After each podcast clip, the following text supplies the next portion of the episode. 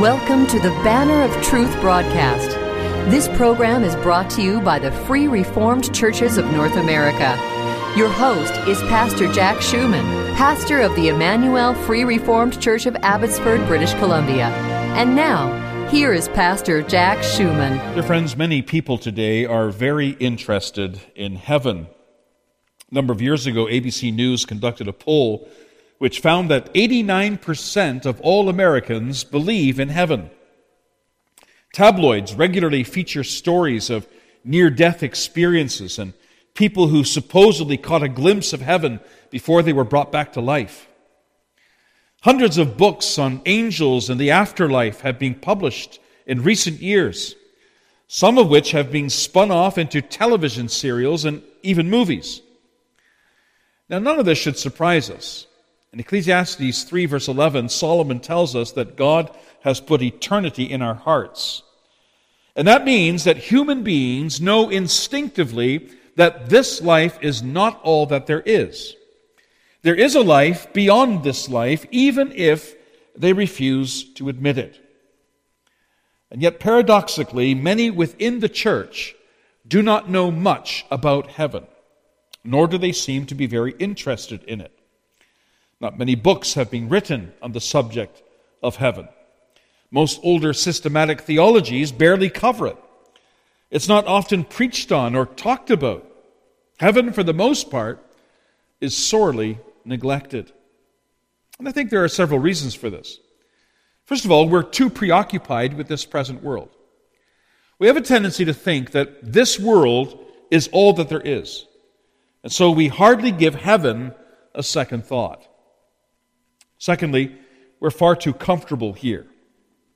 For the most part, we who live in the West are quite well off, at least compared to people in third world countries. And the result is we enjoy this life far more than we should. We fail to remember that we are strangers and pilgrims on this earth. We like it here, and so we want to stay here. Thirdly, the idea of heaven simply doesn't appeal to some of us. Many people tend to think of heaven as a rather bland and even boring place. In his book, Heaven and Hell, Reverend Ed Donnelly recalls that when he was a child, he had no desire to go to heaven. And that's because he conceived of heaven as an elaborate church service that lasted for millions and millions of years. And he had visions of himself dressed in a white suit, sitting on a cold marble seat, not allowed to move throughout all eternity. I didn't like the sound of heaven, he writes, and was in no hurry to get there. Well, this is unfortunate, for the subject of heaven is a source of rich spiritual strength and comfort for every believer.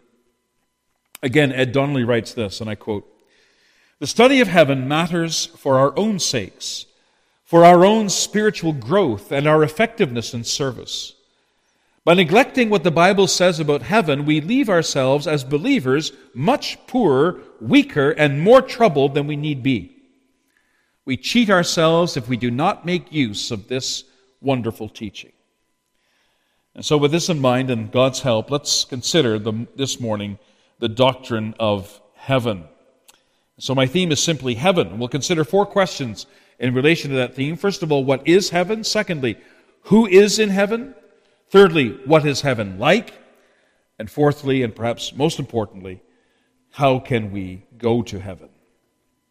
First, then, what is heaven? Well, the original meaning of the Hebrew and Greek words for heaven is uncertain, but they came to describe that which is overarching or lofty, the upper regions. Similarly, the English word heaven is derived from the word heave, and to heave means to lift something up. So heaven is that which is lifted up. The word heaven is used in several ways in Scripture. First of all, it can refer to the sky or the atmosphere. Secondly, it can also refer to what we now call space.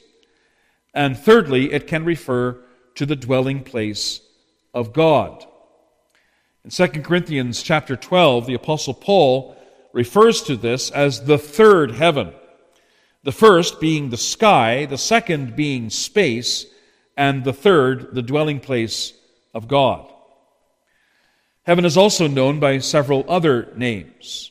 These include paradise, Abraham's bosom, God's holy habitation or dwelling place, the heaven of heavens, holy heaven, the high and holy place, the habitation of God's holiness, a garner of wheat, God's throne, the Father's house, the kingdom of God, a place of rest, a better country, a city.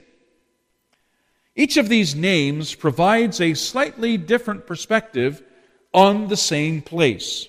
Heaven is all of these things and so much more. Now, from this, it should be clear that when we speak of heaven, we're speaking of a certain place. Heaven, like hell, is not, as some have argued, an experience or a state of being. Sometimes people speak of heaven in that way. Sometimes people refer to a favorite vacation spot as, as heaven or heavenly. And by this they mean it is, it's wonderful, it's out of this world. But heaven is not that. Heaven is an actual physical place that was created by God Himself. Well, given that, who lives in this place? That leads us to our second point. Heaven is filled with inhabitants. In the first place, God dwells there. Many times the scriptures speak of God dwelling in heaven. For example, in 1 Kings 8, verse 30, Solomon prays at the dedication of the temple, Hear thou in heaven thy dwelling place. And in Psalm 100 and Psalm 11, verse 4, we read this The Lord is in his holy temple, the Lord's throne is in heaven. And in Matthew 6, verse 9, Jesus taught us to pray, Our Father, which art in heaven. So heaven is the dwelling place of God. It's the place where God dwells. Now that raises the question how can God be said to dwell in heaven when he is omnipresent? Did not Solomon himself say that the heaven of heavens could not contain him? How then can we say that heaven is the dwelling place of God? Well, when we say that heaven is the dwelling place of God, we mean that it is there in heaven that God is pleased most clearly to reveal himself, and where we see him as he really is in the fullness of his being. And that's true for us as well, isn't it? You never really get to know somebody simply by seeing them at church or at work. If you really want to get to know someone, you need to observe them in their home, in their dwelling place. And that is true also for God. Heaven is called the dwelling place of God because it is there in heaven that we can observe Him for who He really is and what He is really like.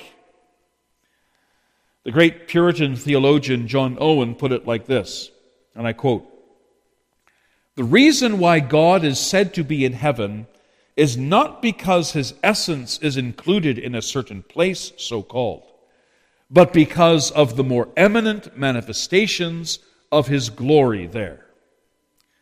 So, heaven then is the place where God most clearly and abundantly reveals his glory. And as such, it is called in Scripture the dwelling place of God. Secondly, Christ dwells in heaven. Now, as the second person of the Holy Trinity, Christ, before his incarnation, existed in heaven from the beginning of time. And what is more, 40 days after his resurrection, Christ returned there. And he is there to this very day. In Hebrews 8, verse 1, we read that Christ is set on the right hand of the throne of the majesty in the heavens. And in one chapter later, Hebrews 9, verse 24, the writer to the Hebrews speaks of Christ entering into heaven itself now to appear in the presence of God for us. So Christ is in heaven, even now, and he will remain there until he comes again in glory. Angels also dwell in heaven, and there are thousands upon thousands of them. In Hebrews 12, verse 22 and 23, we read that believers are come unto Mount Zion and unto the city of the living God, the heavenly Jerusalem, to an innumerable company of angels. Similarly, in Revelation 5, verse 11, the Apostle John says that the number of angels in heaven is 10,000 times 10,000 and thousands of thousands. The idea is that there are so many angels in heaven, you simply cannot begin to number them.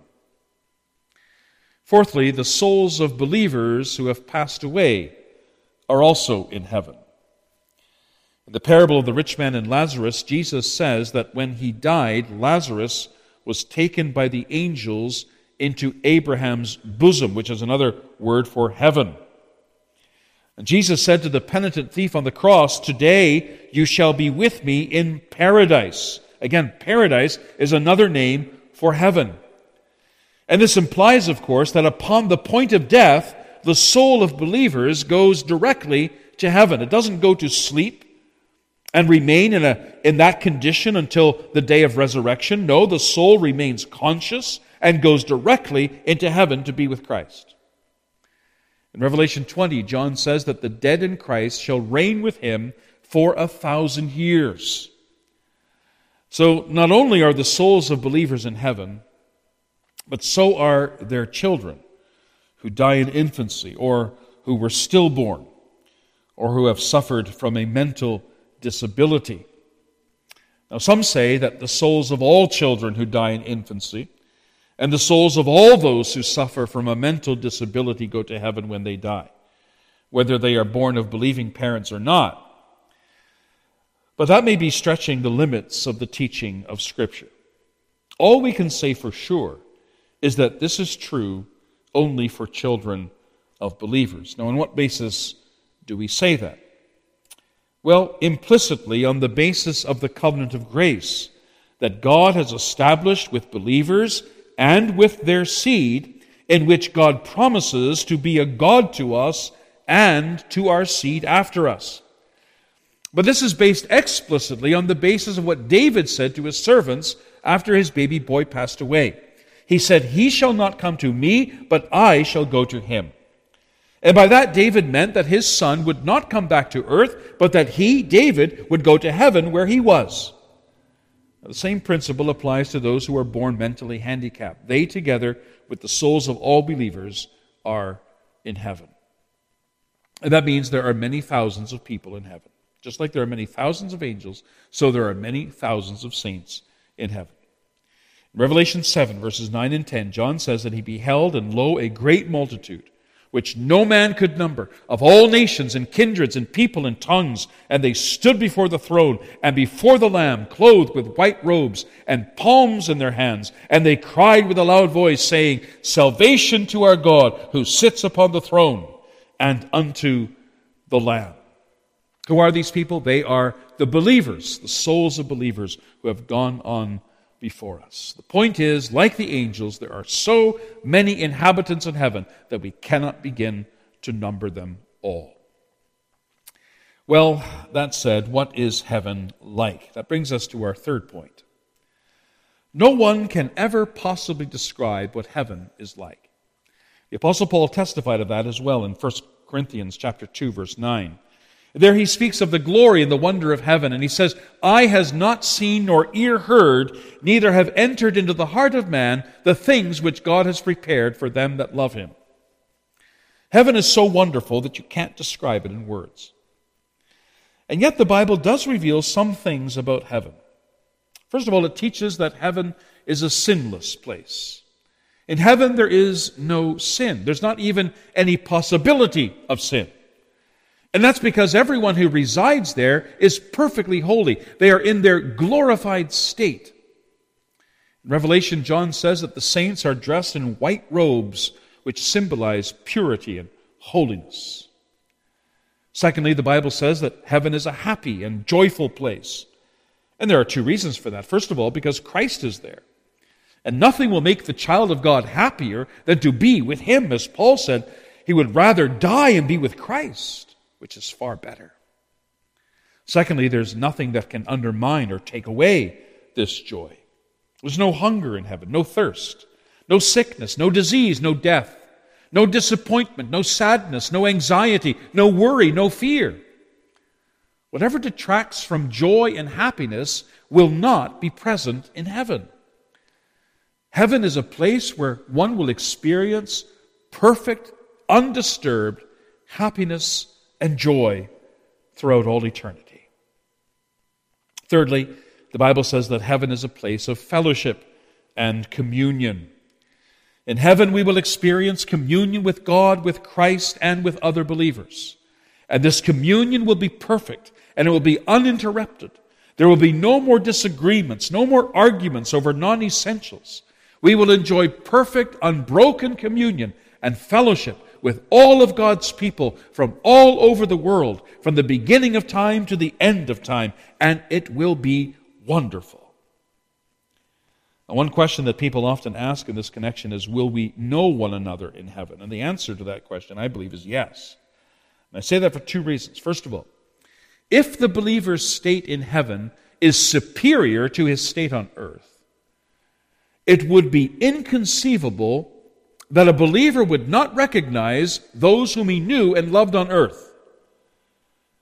To fail to recognize those whom we knew and loved on earth would be a diminishment of our joy and not an enhancement of it. Secondly, and more importantly, there are passages in the Bible that suggest that unbelievers will recognize each other in hell. Think, for example, of Isaiah 41, verse 12, where the inhabitants of hell will recognize the king of Babylon as he descends towards them. I think also of Luke 16, where the rich man is said to recognize Lazarus as he rests in Abraham's bosom. Now, although the latter is a parable, one must remember that parables are based on reality. And Jesus would not tell us something that was not absolutely true. Fourthly, the Bible says that heaven is a place of rest. In Hebrews 4, verse 9, the writer to the Hebrews, speaking of heaven, says, There remaineth, therefore, a rest to the people of God. Similarly, in Revelation 4, verse 13, the Apostle John writes that he heard a voice from heaven saying, Write, Blessed are the dead which die in the Lord from henceforth. Yea, saith the Spirit, that they may rest from their labors. Now, the fact that heaven is a place of rest does not mean that it's a place of inactivity. It certainly isn't. There is much activity in heaven. The Bible tells us that the saints in heaven are doing all kinds of things. They're eating and drinking and worshiping and rejoicing and judging and, and doing all kinds of things. When the Bible says that heaven is a place of rest, it means primarily that heaven is a place where we can cease from sin and where fighting against sin and weeping over sin is done and over with once and for all. There's no more struggle, there's no more fighting. And in that sense, heaven is a place of rest. Fifthly, the Bible says that heaven is a place of worship. In heaven, the saints are forever praising and worshiping God. We read of that throughout the book of Revelation. In heaven, the saints are forever praising and worshiping God as they stand before His throne, and they will never get tired of doing so. Worshiping and praising God will be their one and only delight. Sixthly, heaven is a pleasurable place. In Psalm 16, verse 11, David writes, Thou wilt show me the path of life. In thy presence is fullness of joy. At thy right hand there are pleasures forevermore. Heaven is a place of never ending pleasure. Now, what these pleasures consist of, we don't know. The Bible doesn't say. Certainly, the greatest pleasure in heaven will be, as I said already, living without fear or shame in the very presence of God Himself. But it will also include things like eating and drinking and fellowshipping with Christ and other believers. All of these things will bring intense pleasure to the child of God. Seventh, heaven is a place of rewards. The Bible teaches that in heaven, everyone will receive a reward. Now, some will receive a greater reward than others depending on how they lived on this earth, and especially what they suffered for Christ. But everyone will receive a reward. And nor will anyone be jealous of anyone else. No one will complain that someone else got a greater reward than others, because we will be perfect, and we will be perfectly content with the reward that we have been given, understanding that whatever reward we have been given is given out of grace and not out of merit. Eighth, the Bible says that heaven is an abiding place. And by that I mean it will never disintegrate or disappear or vanish away. In Matthew 6, verse 20, Jesus advises his disciples to lay up for themselves treasures in heaven where neither moth nor rust doth corrupt and where thieves do not break through nor steal. In the 2 Corinthians 5, verse 1, Paul speaks of heaven as a house not made with hands, eternal in the heavens. In 1 Peter 1, verse 4, Peter describes it as an inheritance incorruptible and undefiled, and that fadeth not away. Heaven is an abiding place, it will endure to all eternity. Ninthly and finally, heaven is a beautiful place. We have a description of heaven in Revelation 21, verses 10 and following. It's pictured as a large city surrounded by four high walls with three great gates of pearl in each wall, 12 gates in all. The walls of the city were made of jasper, and the buildings of the city were made of pure gold. The foundations of the city were garnished with all kinds of precious stones, jasper and sapphires and emeralds and topaz and amethysts. We're told that there was no temple in the city, for the Lord Himself was its temple. And the city had no need of the sun, neither of the moon to shine in it, for the glory of God did lighten it, and the Lamb, the Lamb of God, is the light thereof. Flowing through the city was a pure river of water of life, clear as crystal proceeding out of the throne room of God and of the Lamb, and on either side of the river there was a tree of life. Now, there's much here that needs to be explained. But it's clear from this very brief description that heaven is a very stunningly beautiful place.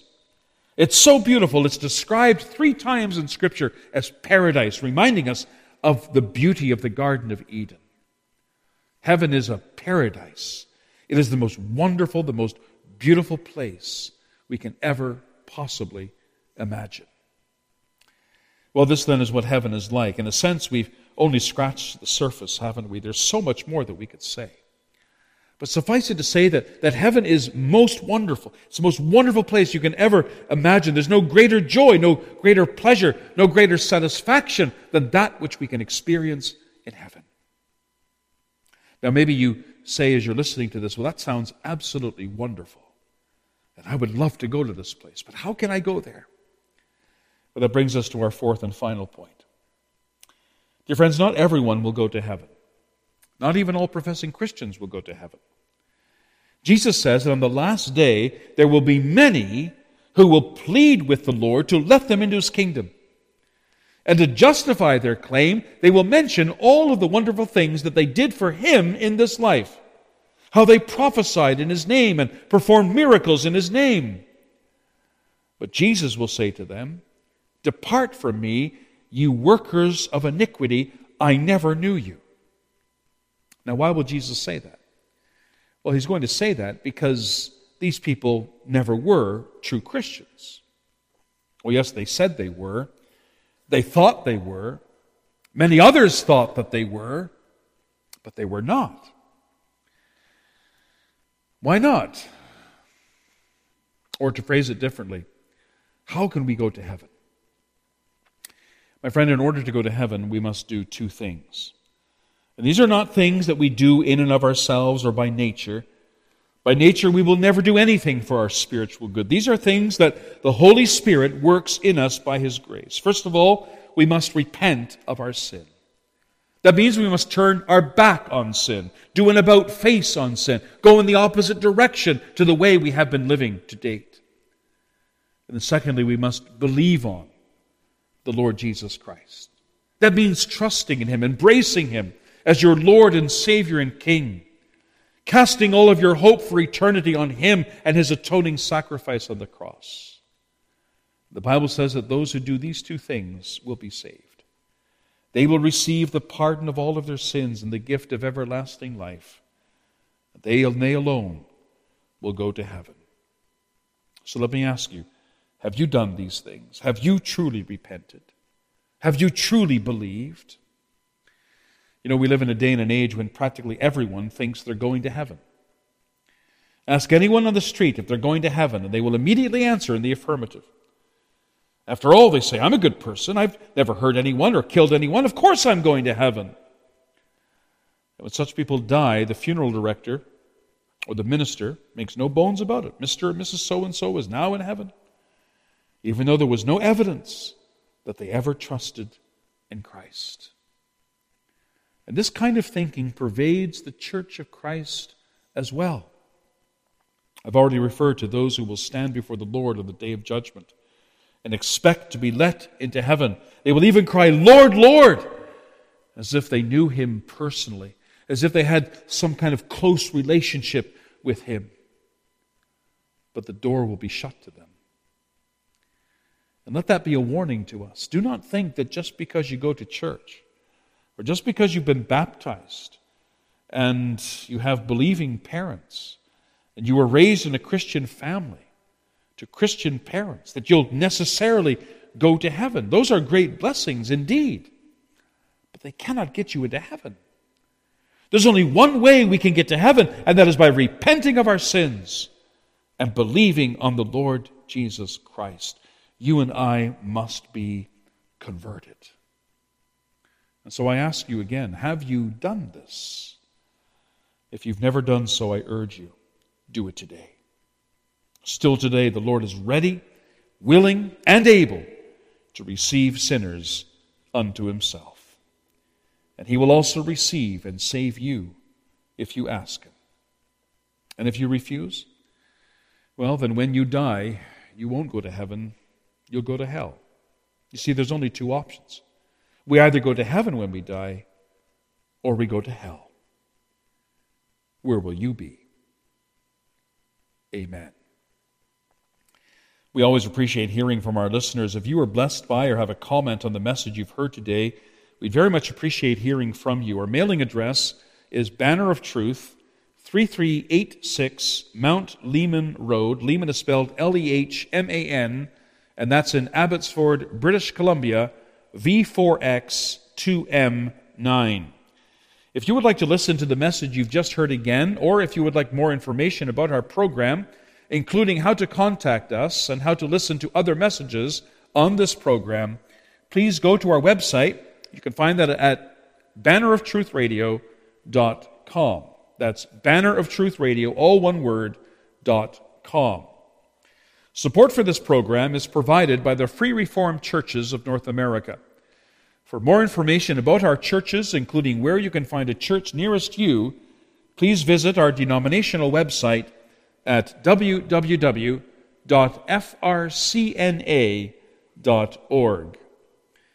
Your support for this program is welcome and deeply appreciated. If the Lord has placed in your heart a desire to help us to offset the costs of broadcasting this program on this station, you can send us a check in any amount. Again, our mailing address is 3386 Mount Lehman Road, Abbotsford, British Columbia, V4X 2M9. Or you can make a donation right on our webpage. Our webpage again is banneroftruthradio.com. Thank you for listening, and now until next week, may the Lord be with you all.